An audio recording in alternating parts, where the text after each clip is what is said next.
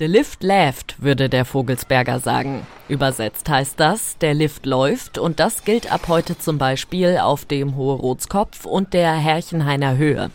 Die Pisten sind eineinhalb Kilometer bzw. 600 Meter lang und bestens für Ski- und Schlittenfahrer präpariert. So auch das 50 Kilometer lange Loipennetz rund um den Taufstein im Vogelsberg.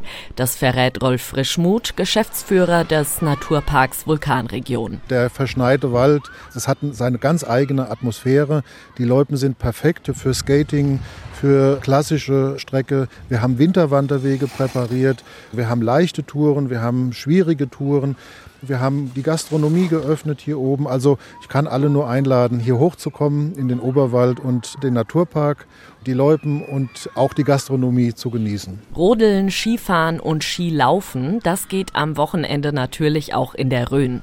Zum Beispiel auf dem Gelände der Ski- und Rodelarena auf der Wasserkuppe. Vor allem für die Schlittenfahrer ein Highlight. Hier gibt's nämlich einen extra Sessellift auf Schienen für die Rodler. Ab heute fährt in der Rhön auch der Lift auf dem Zuckerfeld. Hier wartet neben vier verschiedenen Skiabfahrtspisten außerdem ein Bereich, in dem sich die Snowboarder austoben können. Dank Flutlicht sind die Pisten auf dem Zuckerfeld bis 22 Uhr befahrbar. Nina Roth aus dem verschneiten Osthessen.